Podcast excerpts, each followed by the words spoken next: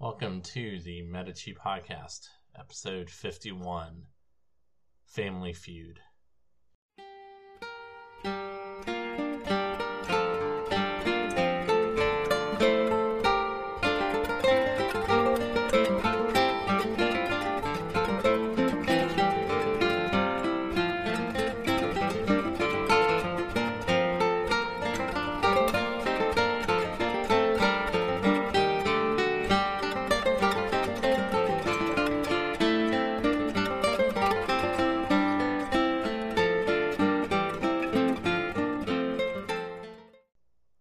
Were last with Alessandro de' Medici, the tone of his government as the first Duke of Florence was set.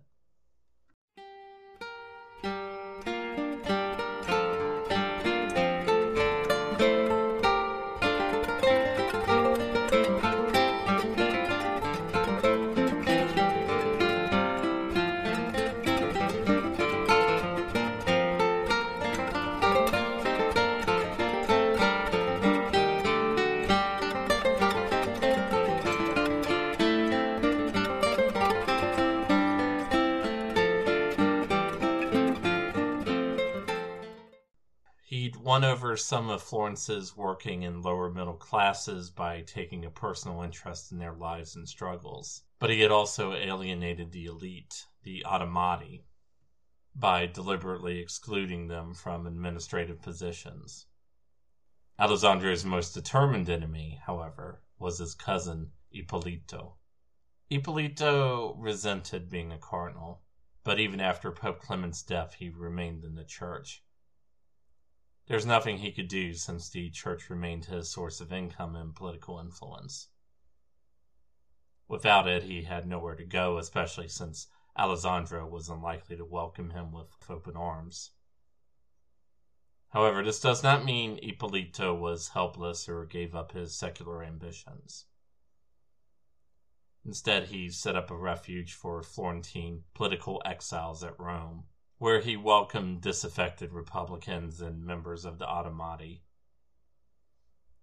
What exactly Ippolito hoped for by doing this isn't clear, besides the fact that he hadn't ruled out one day leaving the church. Maybe he hoped to exploit even a resurgent Republican campaign against Alessandro, but make himself the next Duke or he thought they would make him the unofficial head of state like in the good old days of Lorenzo the Magnificent.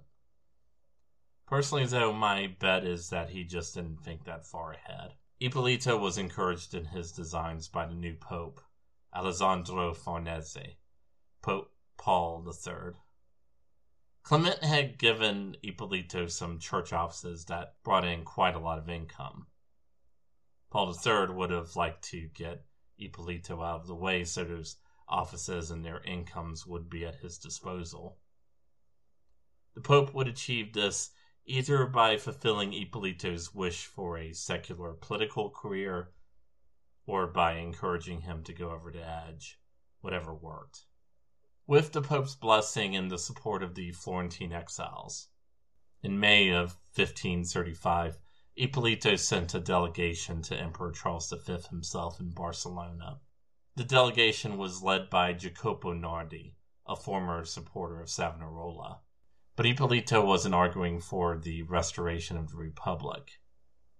Instead, he urged Charles to make him the Duke instead, on the grounds that Alessandro's tyrannical rule was so hated among Florence's elite that another pro French republic might come to power. Why were Alessandro's Republican and Savonarolan allies also all right with just trading in one Medici duke with another? Well, maybe Ippolito wasn't the only one not thinking that far ahead. The saying, the enemy of my enemy is my friend, is a cliche for a reason. In any case, the alliance would not be put to the test. Charles was busy getting ready to fight the Ottoman Turks in Tunisia and had no time or inclination to rearrange Florence's politics all over again. Disappointed, Ippolito turned to more dramatic measures. He backed a plot by the Bishop of Marseille, Giovan Battista Cibo, to assassinate Alessandro by planting gunpowder under the house of Alessandro's mistress.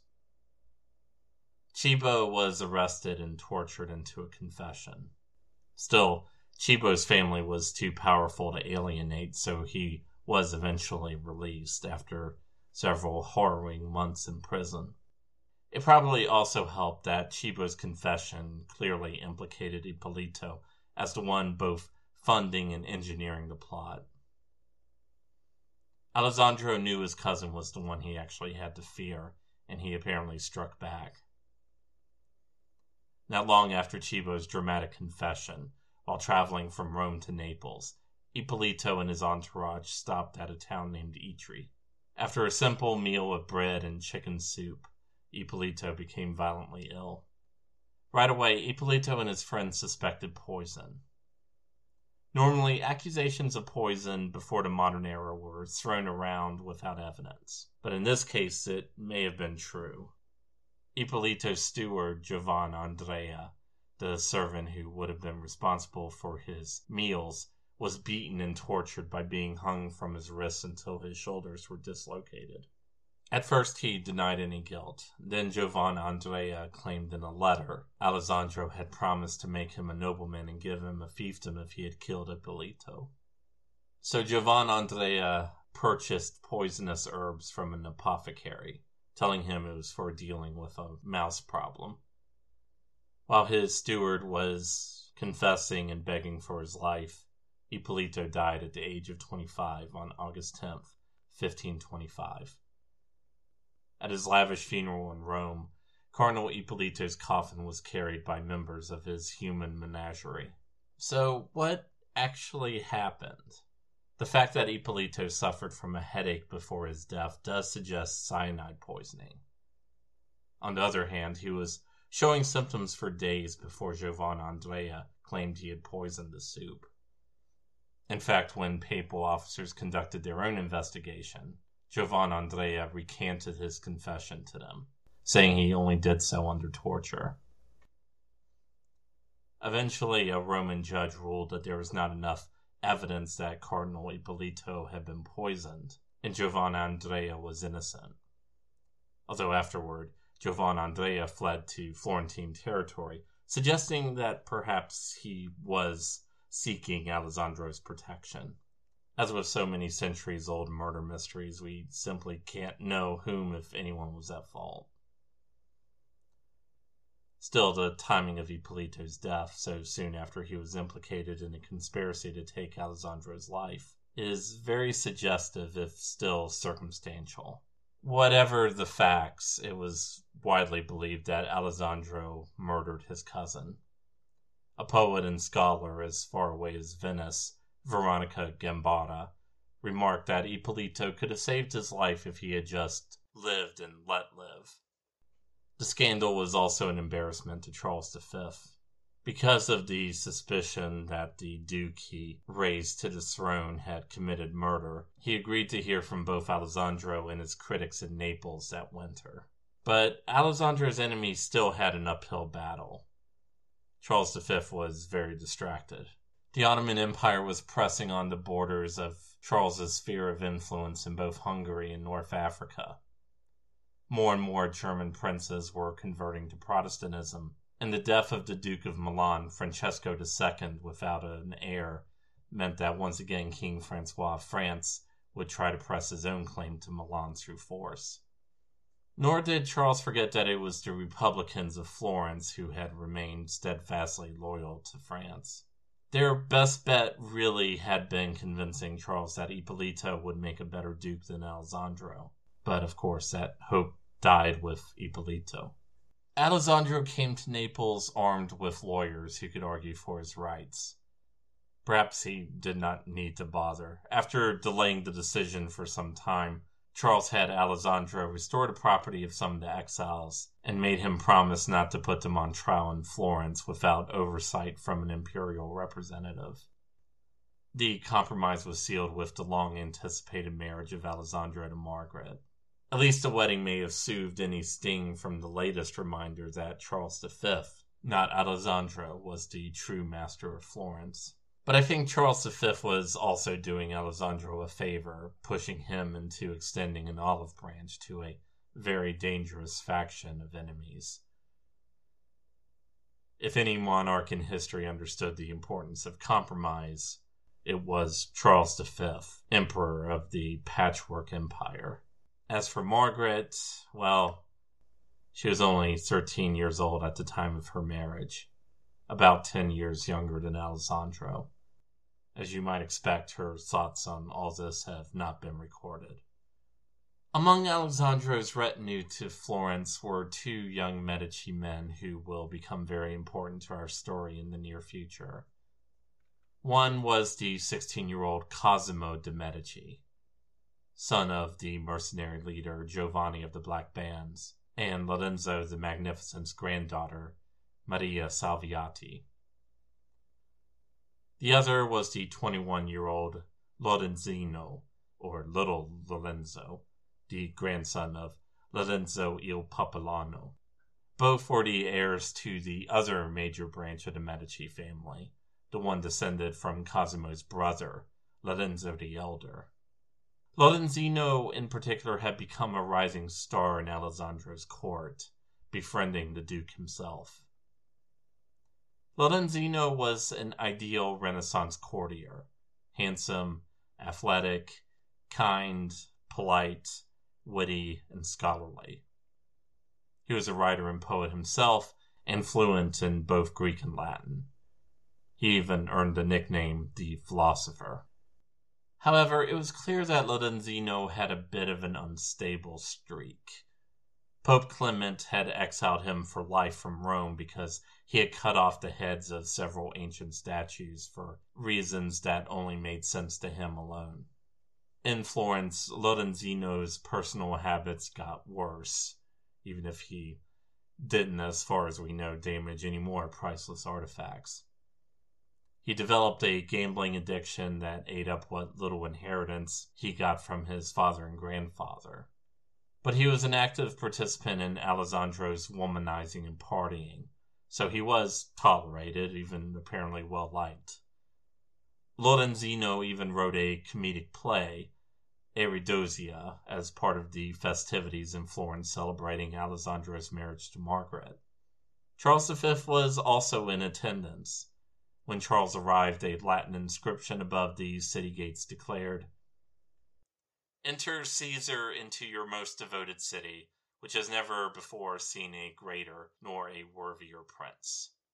There were also inscriptions celebrating Charles V's recent victories against the Ottomans in Austria and Tunisia. This had been all prepared by Alessandro's favorite artist, Giorgio Vasari, who had no sleep for the last five nights. But Alessandro rewarded him well, giving him a bonus on top of the money owed to him by contract. Eventually, the party was over, and Charles V left for Spain in order to prepare for yet another round of war with France. On the night of January 6, while Alessandro waited in his private quarters for a visit from one of his lovers, Lorenzino and an unknown accomplice stabbed him to death.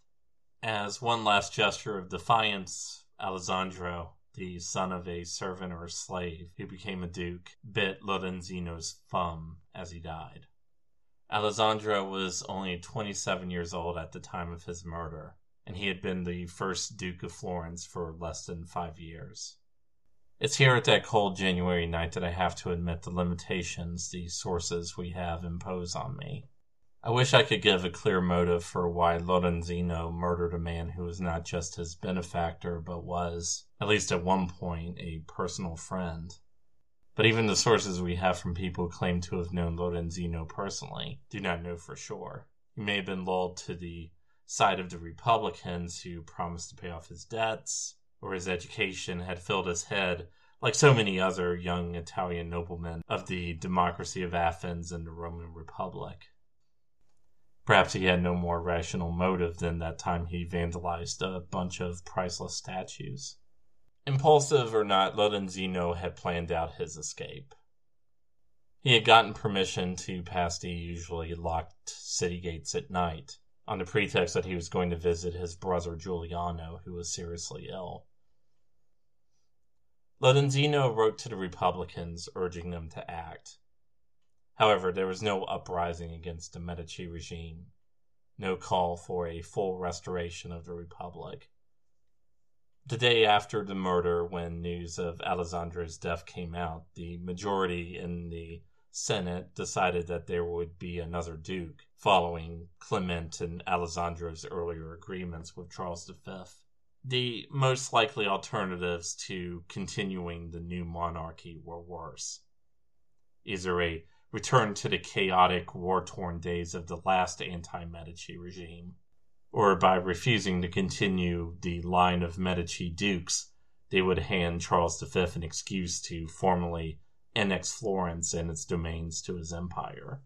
That had been the fate of Milan, which Charles quietly handed over to his son and heir Philip to rule, at least in name.